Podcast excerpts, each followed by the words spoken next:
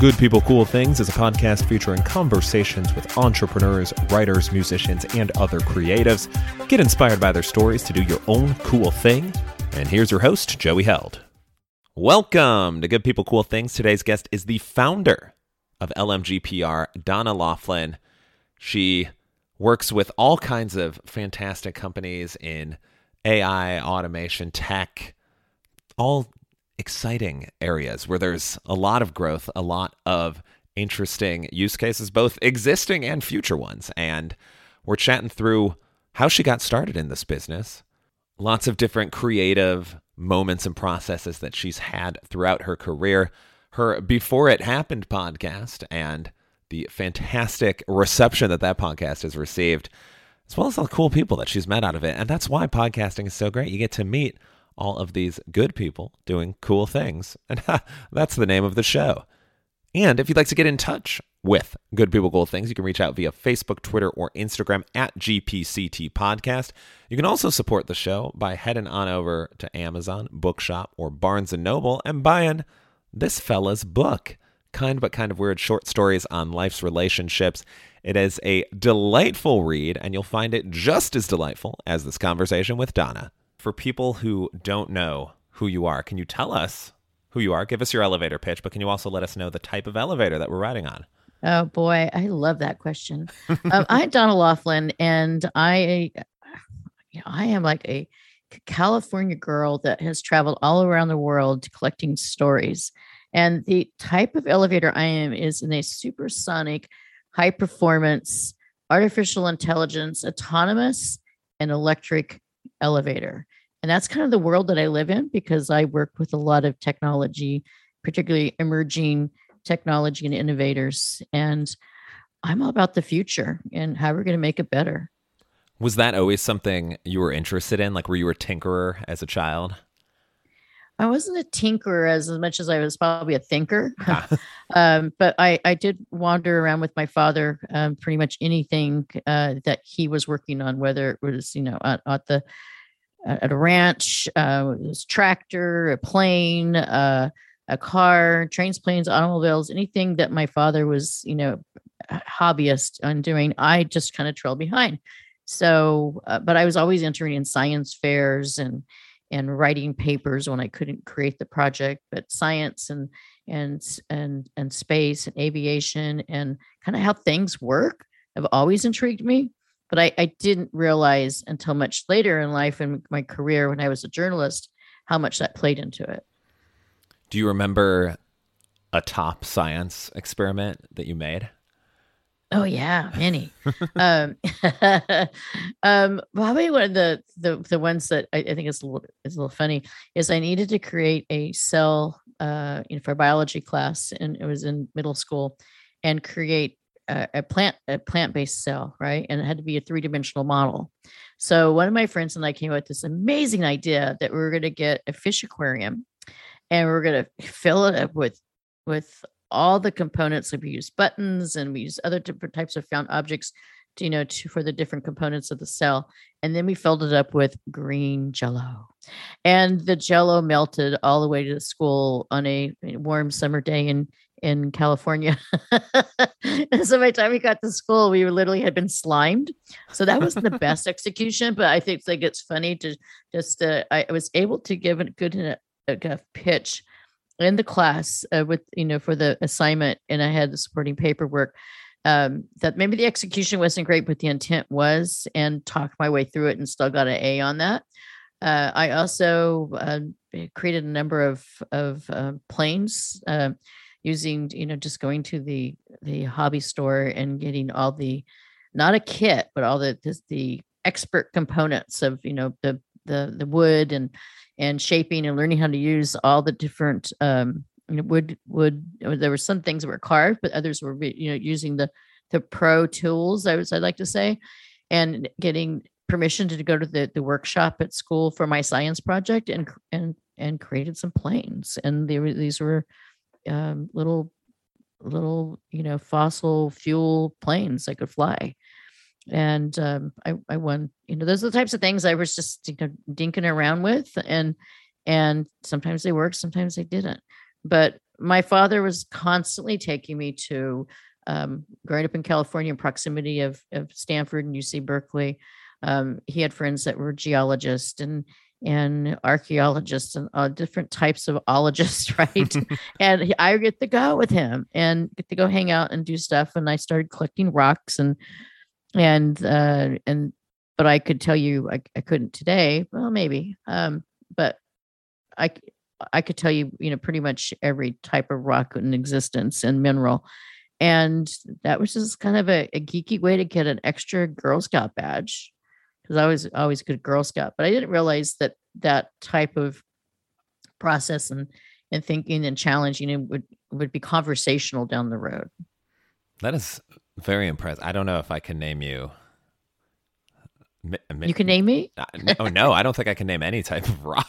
oh, oh, I'd be oh. very... In fact, on my on my desk, I have a a, a um really big quartz rock that I, I mean it goes back. My dad called me Rocky, by the way, because I collected rocks.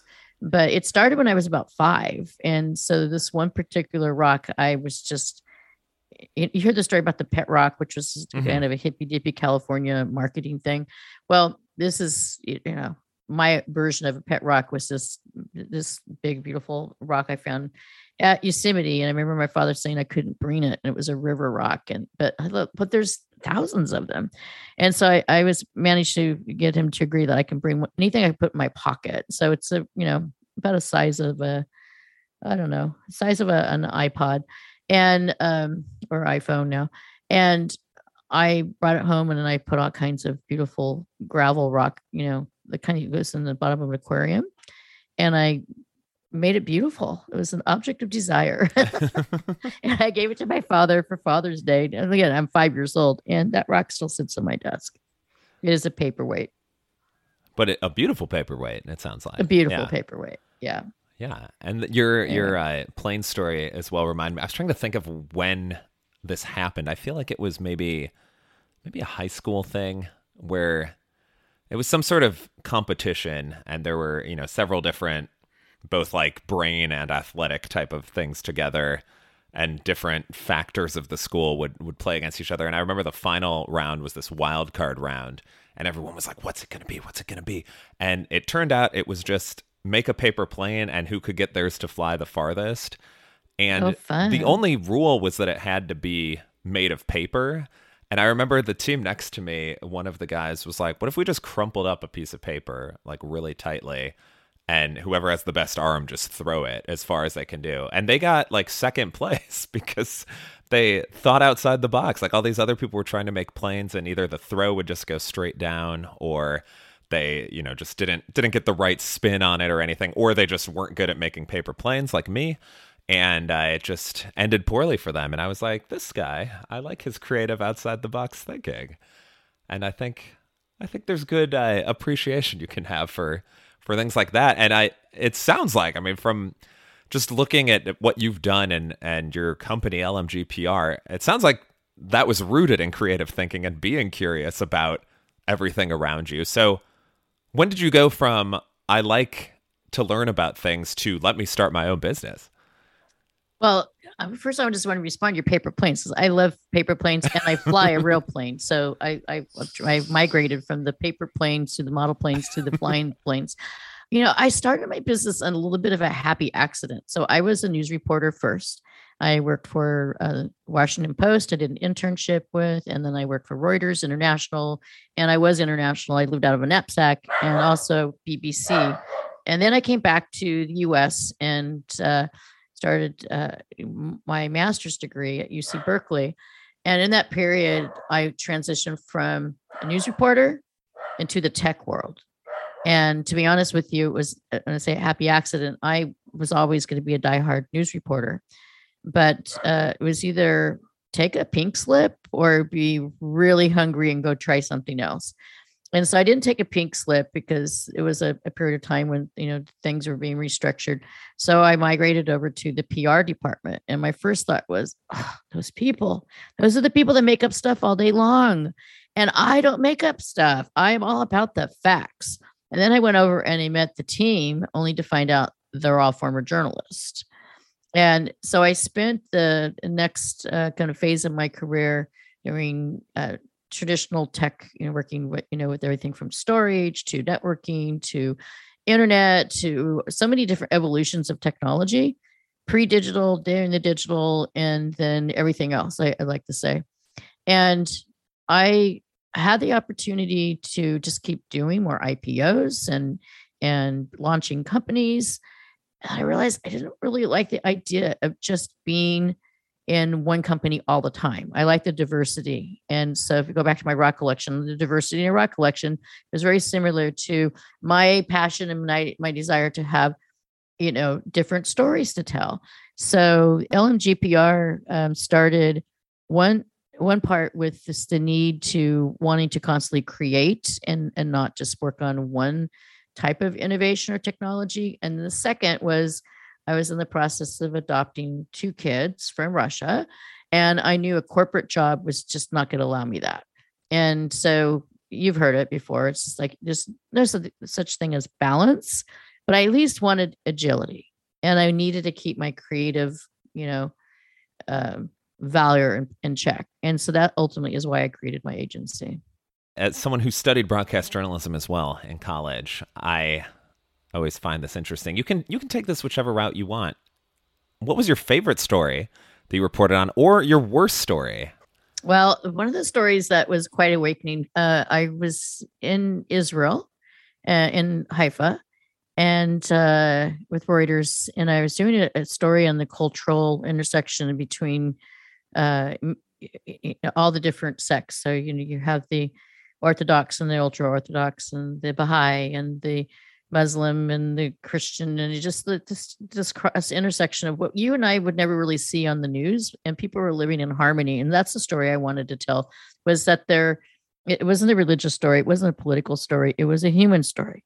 And so I'm on the friendly border, and I had just finished having lunch with a, a, a group of Lebanese and Israeli soldiers. I'm literally breaking bread at the border, having lunch, having fabulous you know, fresh apricots from the from just picked from down the road, and hummus and and pita and shawarma and all this great conversation talking about their you know the things that that that, that were similar, right? And there were more similarities in, in human nature you know food and, and laughter are common you know just common uh, bonds and connections that people can make right and no sooner did we finish our lunch, all of a sudden the air raid siren went off, the border was shut down, and I was rushed into a bunker.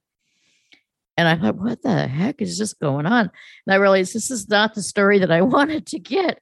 But what ended up happening uh, two and a half hours later, being in this this bunker with um, a collection of people, and I and to this day I don't exactly know everybody who was in there, but I do think there was some intelligence. There was um, military and, and both intelligence from both sides. Um, but I I was a you know a business and economics reporter, so I was put immediately put in a situation that was probably better equipped for somebody studying world politics and and um, and defense, but that left an impression on me of that no matter where you are in the world that you know people have just come from a general um, understanding of humanity. And so what started out to, you know, just being a very great experience ended up being kind of intense. But what I learned from that was just like, oh, okay. So that was just check, check that one off. Right.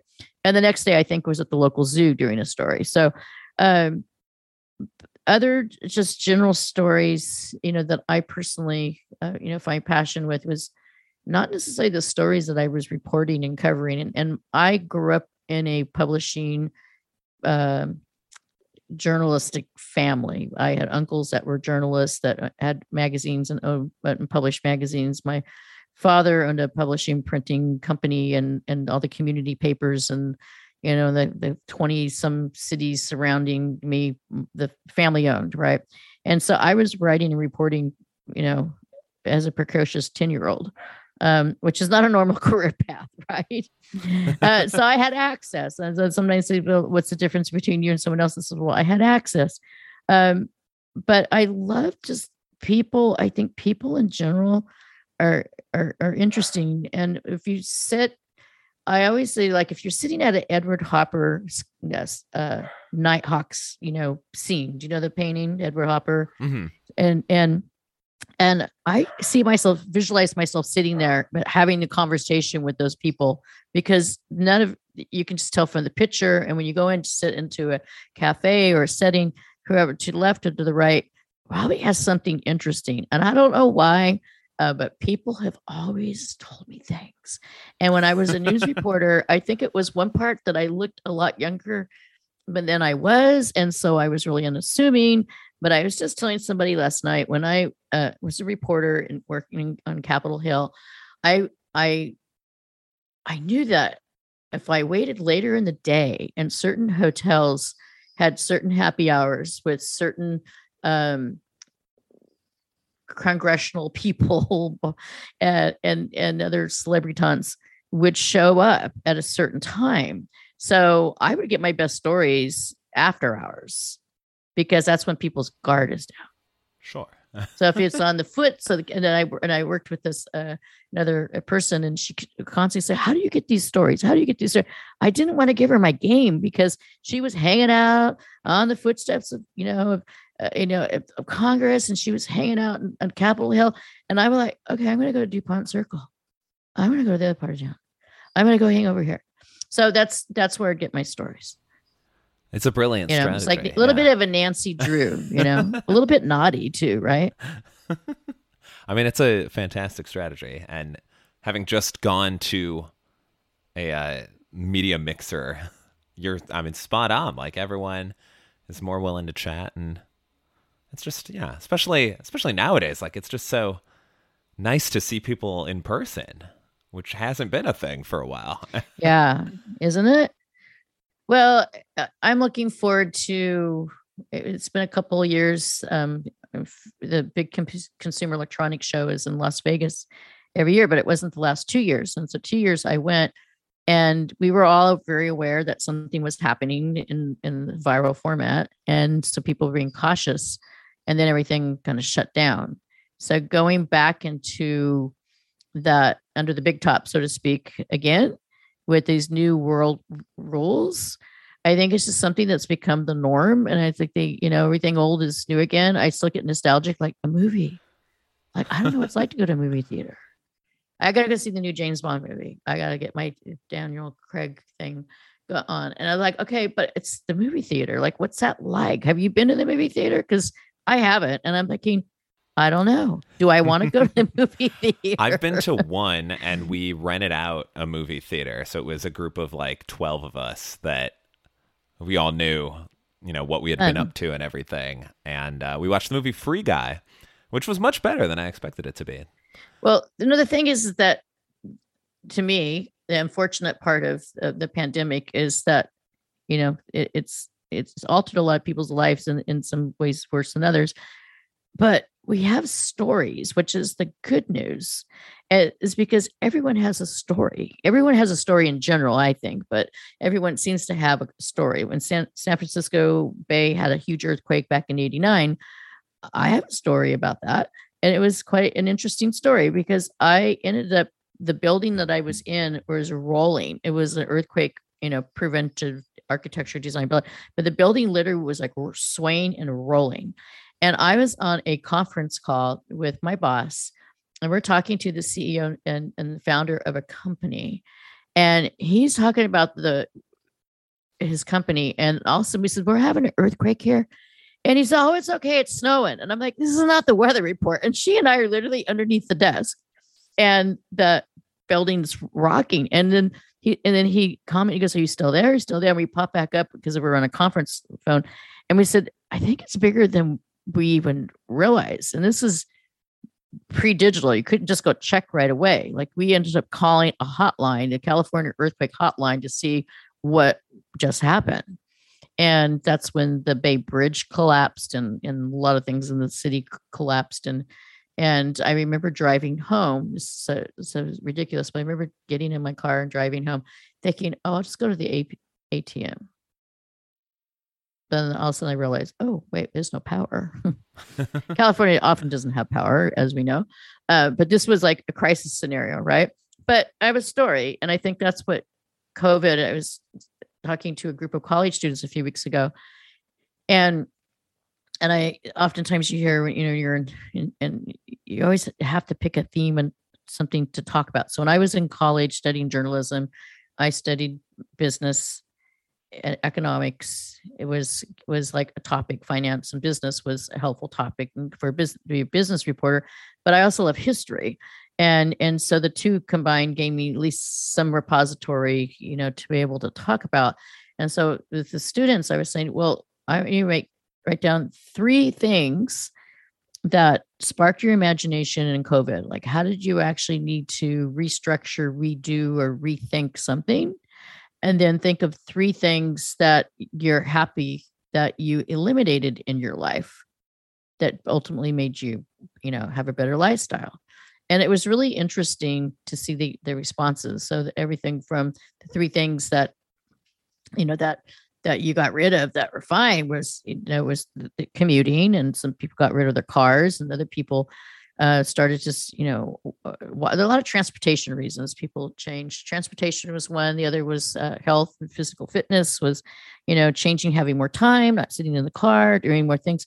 And then on the things that, that, um, the other side of things that, that just, you know, um, the values, right, are, are a key thing. I think people, we realize that not everybody has has always had values in their back pocket. Um, the same way people often don't have manners in their back pocket. I would say, take out your values and manners, put it in the front pocket. But I think there's a lot more empathy. And I think that, you know, if we look at the news and all the crazy happening things that were ha- in general, um, and the roller coaster we were all on, I think people in general just had this human empathetic, like, okay, you know, I hear you, brother. I hear your sister. Like, and people have gone through a lot and so hopefully, like you're saying, we went 2020 grad, you know, just kind of crawled by and 2021 and it flew by, in my opinion. And we got to start paddling upstream with 2022. Like we, I, I actually went to go get a, a day timer and the 2022 calendars were on sale. And I like, wow, it's the end of the year. Like, why are they discounting these already? And then I asked the girls, do you have 2023? She goes, it's only 2021. So I had a little bit of a brain fog because I was thinking we were already in 2022 and I missed it, is kind of how I felt. Have you felt that way? I have not, but that's super interesting. Right? I'm like, oh gosh, I don't want to miss that. I'm trying to reclaim part of 2021. But yeah, so I'm a little bit of a collector crab.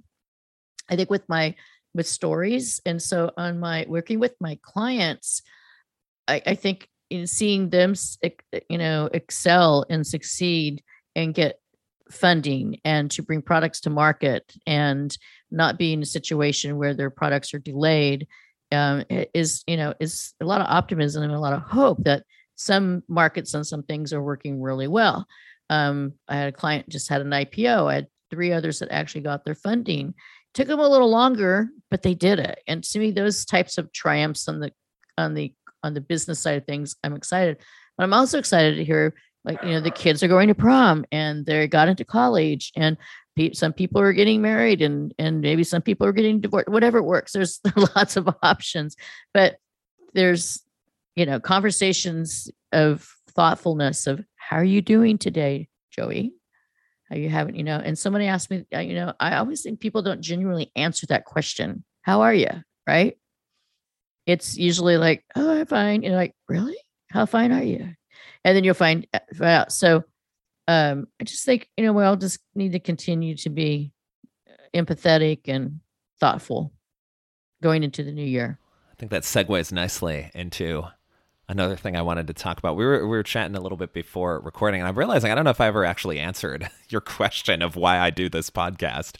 Um, but largely it's because of getting to hear people's stories and helping them share them and, and tell them. I think it's super interesting to meet someone, even if I've gone into a podcast recording where I'm not at my most alert or, you know, maybe I've got like you're saying, maybe maybe things aren't fine. Maybe I've got like a nagging headache or there's some I got like bad well, I don't think I've ever really gotten like traumatizing news before hopping into the recording studio here, but regardless, I you know it's we're not always at hundred um, percent, but I've always left feeling more energized and invigorated. And sometimes I'm like, I've got thirty things to do now because I was just taking notes that whole time.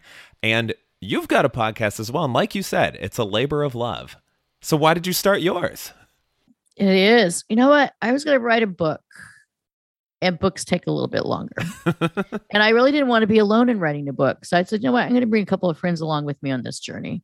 And I I sat down and I had a piece of paper and I made a long list of, you know, like story people that actually have really authentic and interesting stories that are not necessarily technologists and and futurists, which is a big portion of the, of the people that I work with, but I also had chefs and I had artists and I had book authors and just a, a whole cornucopia of different people and all over the world that I just thought that I knew. And then I made a list of people that I don't know that I would like to know because and not necessarily famous people, but people that are really changing the way uh, how we live or we work that I wanted to know that authentic like that moment when they they said this is it I'm going to put my back into it.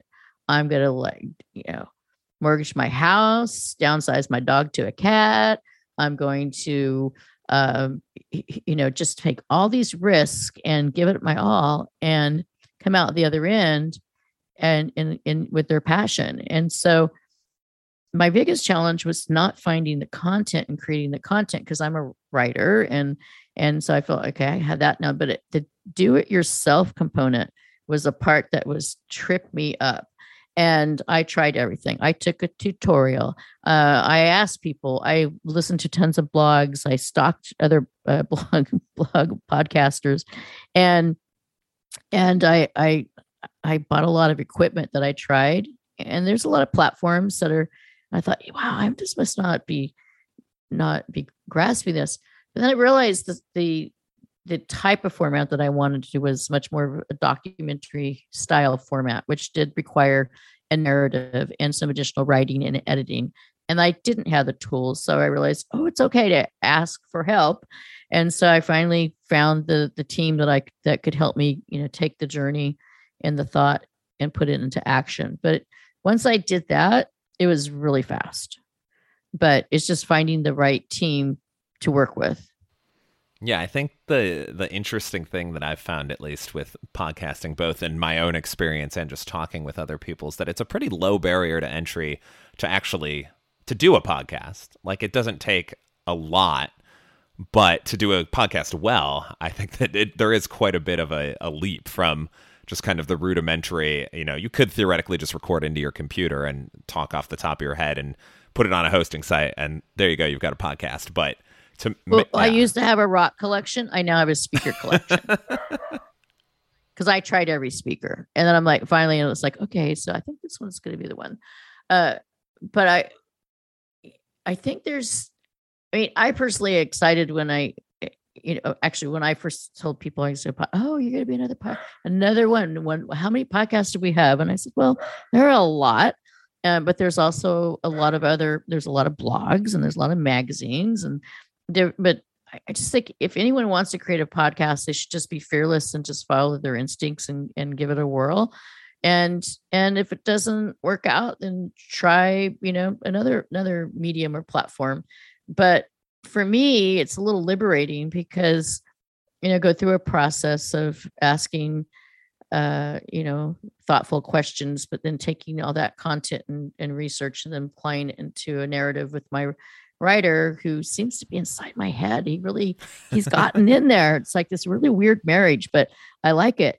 And then the editing process is another thing. And, they, and I always tell the my team, I said, well, you can't make me younger and you can't make me thinner, but you can make me look good and smart. And so they they I, I really appreciate and respect what they what they uh, help me create and make it all look really magically easy. But I also have learned to respect the celebrity the celebrity podcasters that are doing this every day and going, wow, each episode is like 24 hours. And I don't I have 24 hours to do an episode every day. So that that I think I've gained more res- respect as well. It's just for those who have blazed a journey to make this their livelihood, like hats off to them because it's a labor of love. Oh, it most certainly, most certainly is. Now, another question that I like to ask, and I say it's because it's less work for me, but it's asking you a question you wish you were asked more frequently. And I like yours. What's the difference between an acorn and a unicorn? And as far as I know, the only difference is one you can find in a tree. But I'm sure there's we can we can dig deeper than that. So what's the difference? Mm. Yeah, that's just a little analogy that I came up with a few years ago. Acorns are young, entrepreneurial, spirited companies or founders that have a vision. You know, they plant seeds, you plant, take an acorn, majestic, ultimately will become a majestic oak if you, you nurture and take care of it, right? And I think that every company has to go through an acorn stage of growth as individuals, we do too, as discovery and growth. Ultimately, if you continue to do that, you might become what the industry calls a unicorn. Everybody wants to be a unicorn. I'm like, what's wrong with being a galloping pony? like, be a galloping pony first and learn along the way, learn from your trials and tribulations and your mistakes, and then ultimately, you know what? Maybe you'll become a billion dollar unicorn, but not everybody makes it to that. So I think embrace the the fact that you, if you are creative and you're making uh, creating a podcast, or a blog, or writing a book, which I eventually will do, is like my podcast was like planning, you know, as a unicorn. I mean, an acorn is like planting the acorn, planting the seeds, developing it, and it keeps growing this nice majestic oak. But I think it's just really the the wisdom is I have a vision board, and on my vision board, I mean, my podcast is I'm a top 100. Am I top 100? But my quest is I will be. And so that's the unicorn goal, right? But right now, I'm still an acorn. I'm growing. We just, you know, finished 27 episodes and we have another 12 in the vault. And I already know that I have 50 episodes next year and I have to be really selective. But uh, that's just you know my analogy of kind of how we also develop and create through life. I it's I love it. It's such a good, such a good analogy, and uh, makes me just think of as a sidebar of the squirrels. The squirrels, yeah, that roam through the neighborhood and seeing them just jump between trees is always very entertaining. You know, this is funny. Funny. There's there's a squirrel in the masthead of my local paper, and I my and I have a joke, and they're everywhere. And I told one of my friends one day, he says, "Well, you know, they were here before us." so the fact that they actually are the masthead, there's no. I had a friend that actually was doing a, a relocation program, would trap the squirrels and take them to another part of town. I'm like, you need to stop that. The squirrels, you're displacing them, their family and their ecosystem, right? Displacing their acorn. I mean, their whole life is a mess. And this one particular squirrel, could she would take and it would come back. She'd take and it would come back. And I said, Oh, you have a pet now. It's beyond, you know, relocating the squirrel. yeah, that squirrel belongs. Or I guess she belongs to the squirrel now is probably even a better way to to phrase it. And she's really secretly a squirrel squirrel whisperer. She's I think there's a story now. there, the squirrel whisperer we'll look forward to, to seeing that story come out. But in the meantime, you're almost off the hook, but we always like to wrap up with a top three. And you can kind of take this in whatever direction you'd like. But I think with your background, I'd be super curious to hear of your top three. We'll just vaguely call it cool use cases for AI. Wow. Top three for AI. You know, I fly. So I would like to see artificial intelligence more integrated into you know a, a traditional piston uh, plane. Don't don't not not change the whole flight deck, but um, I do use an iPad, you know, some flight things to plan flights and and whatnot. So that's pretty cool. Um, the other I think is you know artificial intelligence and just you know in, I, am not a really big fan of like Lisa and what's her name? Alexa? Yes, yeah. Alexa. I call her Lisa. Lisa was a my first computer. Alexa. I'm not a very big fan of her. I don't I don't know. Uh, in my car, I mean, um, I have Sophia, who is my my my muse that sometimes gets it right and sometimes gets it wrong and, and give me directions. So, you know, I like to travel. I like to drive. Believe it or not, in California, nobody's on the road. It seems so. Sometimes I'll just like, okay, I gotta go out for a ride. I gotta see. And then right in the beginning of the pandemic, I needed to get out and I needed to see if the ocean was still there. And I needed to see, you know, what like did did the world just stop? Are we like living some weird, you know, uh Ray Bradbury novel and, and everything just is dissolved, but no driving and AI is really key. And I think the third one, I think is what I not me personally, but I've I've seen this more and more.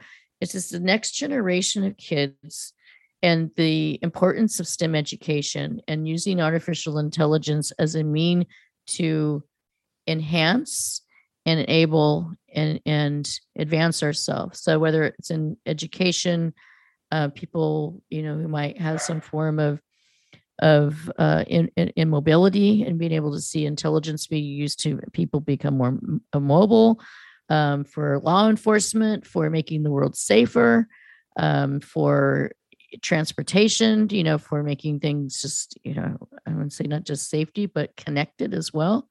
But I think the future of artificial intelligence is probably what I'm most excited about. Is like, what is the next generation going to do? Robots are not going to take over our life. they might take a few jobs that none of us wanted anyway. And I work with a lot of robotics companies, and it's amazing to see how you know it can be applied. But I, I I'm really curious what the next generation is going to be doing with AI. I am too. And I think we'll be very pleased and impressed with it. But I am excited for minds that are much more creative than mine in that world to, to develop some good stuff.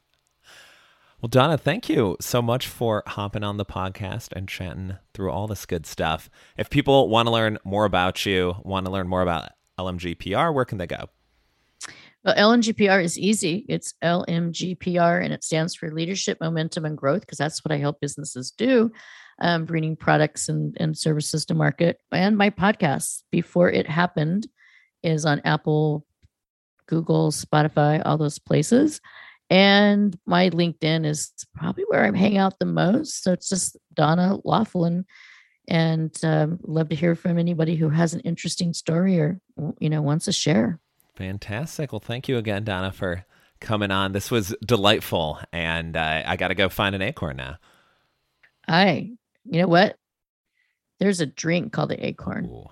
Next time. Okay, that yeah, that might be the acorn that I find. But in the meantime, we always have to wrap up with a corny joke, as we do. What pet name did the young computer geek call his AI-based girlfriend? Well, I guess I was just going to steal from the movie. What's that movie? Um, her with um Jessica Johansson. oh yes, her a great movie. Joaquin Phoenix, I and yeah, Scarlett Johansson. In what. Is it? What's the answer? Uh, the answer is his database. Uh, Get after it today, people. that is funny. Well, you know what? I'm better at collecting rocks than jokes. but That's fair. That's fair. I like it. Good People Cool Things is produced in Austin, Texas. If you were a fan of this episode, go ahead and hit that follow button. That helps more people hear the show. You can send me a message, joey at goodpeoplecoolthings.com. Thank you to all of the guests who have been on Good People Cool Things. You can check out all the old episodes via goodpeoplecoolthings.com. As always, thank you for listening and have a wonderful day.